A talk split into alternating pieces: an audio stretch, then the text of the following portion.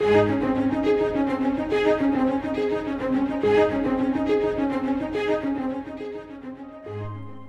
second section of Psalms, known as the Exodus Psalms, remind us that the God who redeemed us is still with us.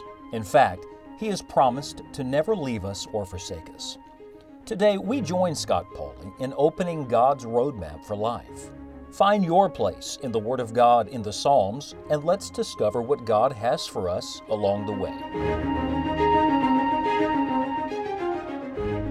Life is a zoo at times, and you think the, the animals are running wild. I have been truly amazed at the number of the Psalms where David, under inspiration of the Holy Spirit, uses animals as a picture of what's going on in the world around him and of what God is doing. In our last psalm, Psalm 57, uh, we saw the enemy pictured as a lion. And now we've come to Psalm 58, and David writes these words Do ye indeed speak righteousness, O congregation? Do ye judge uprightly, O ye sons of men?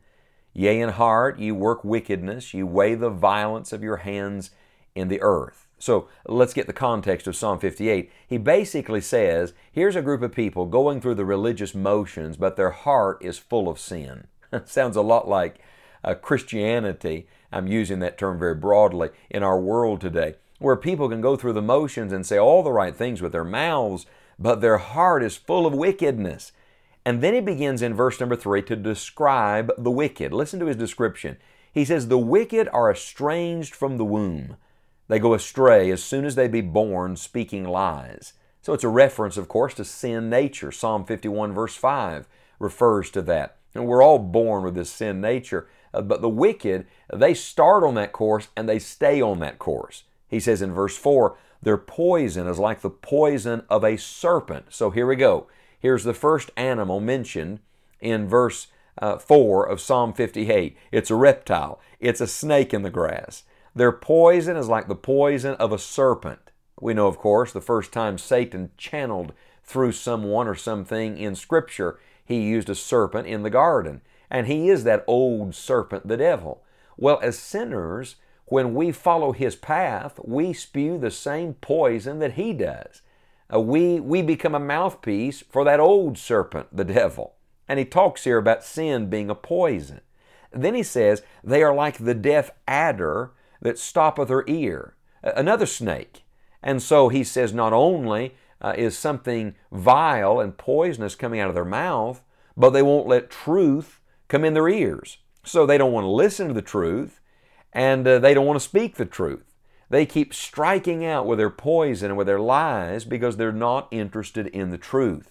He says in verse 5, which will not hearken to the voice of charmers, charming never so wisely. You ever seen a video or picture of a snake charmer? Someone using music to control the serpent? He said there's nothing that can, tr- can control the sin nature. Think of that. No one and nothing can tame the poison of a wicked heart. Only God can do that.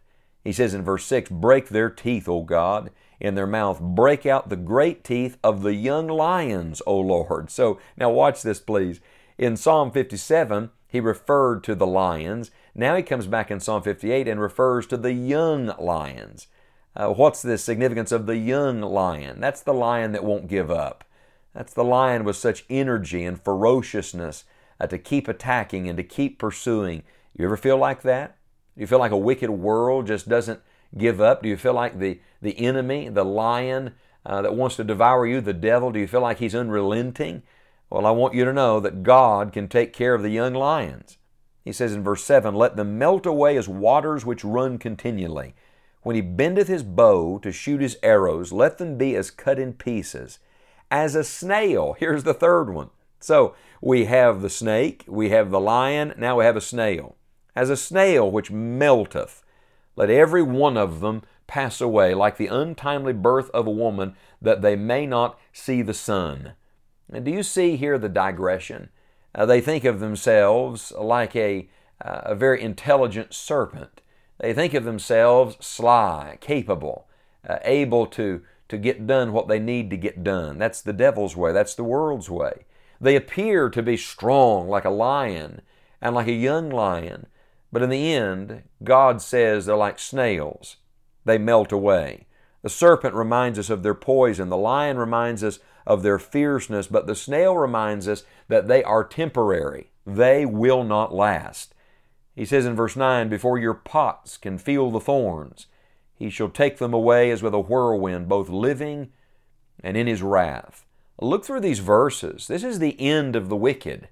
Uh, Psalm 58 is one of the Psalms known as an imprecatory prayer. Literally, a prayer against the enemies.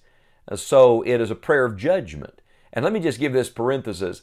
Uh, some people have mockingly said, I'm going to pray all these prayers against people I don't like. I'll remind you that David was not praying against his own enemies, he was praying against the enemies of God, the enemies of truth, the enemies of right. And so, certainly, we can use the imprecatory prayers, but we're praying against the devil. We're praying against those who would follow the devil. And he describes not only what the wicked are like, he describes in the psalm the end of the wicked. In verse 6, their teeth will be broken. That means they can do no more damage. In verse 7, they'll be washed away in a flood. It's a reminder, I think, of Noah's day. In verse 7, uh, their arrows will be broken. I'm thinking now of the verse that says, No weapon formed against thee shall prosper. In verse 8, they will melt like snails when fire touches them. The idea is disappearing. In verse 8, they'll be stillborn, literally, no existence, no record. In verse 9, they'll be blown away in the whirlwind. Think of these images, six images, but one great truth, and the truth is this. Are you ready? The wicked will not win. That's right, they're not going to win. You see, if you know the Lord Jesus Christ as your Savior, it doesn't matter what it looks like to you right now, and it doesn't matter what others think and say. The only thing that matters is the truth revealed in God's Word. Years ago, I heard a man sing a song that has stayed with me all of these years. The words of the song went like this I'm not going to sing it, I'm just going to say it. He said, I'm on the winning side. I'm on the winning side. I believe if you're a follower of Jesus Christ, you're on the winning side. You see, Psalm 59 does not end with the wicked. Psalm 58 ends with the righteous. And listen to verse 10 and verse 11. The righteous shall rejoice when he seeth the vengeance. He shall wash his feet in the blood of the wicked. So that a man shall say, Verily, there is a reward for the righteous. Verily, he is a God that judgeth in the earth. And maybe you're wondering today, is it worth it? Is it worth it? And I want to say to you, oh, yes, a thousand times yes, there is a reward for the righteous. It does pay to serve God. It pays now, but I want you to know it's going to pay eternal dividends when we see Jesus Christ face to face. You may feel like today that uh, you're being defeated. I want you to know you're more than a conqueror through Him that loved you. And I want you to know in the end of the psalm, in the end of the story, at the end of time, the righteous will have victory. Why? Because our captain, the one who's leading us, has already overcome. And when you read Psalm 58, Psalm 58 shouldn't lead you down, it ought to lead you up. The Christian life is to be an ever ascending life, and there are down moments, and there are discouraging times, and there are difficult things and people to deal with. But I want to remind you if you can get your eyes off of those people and off of those things and back on the Lord, that you can find the courage and strength and grace to keep moving forward by the grace of God. Uh, forget the serpent, forget the lion, forget the snail. Get your eyes on the God who is greater than all today. And may the Lord help you when life is a zoo, when things seem out of control, to put your life in God's hands.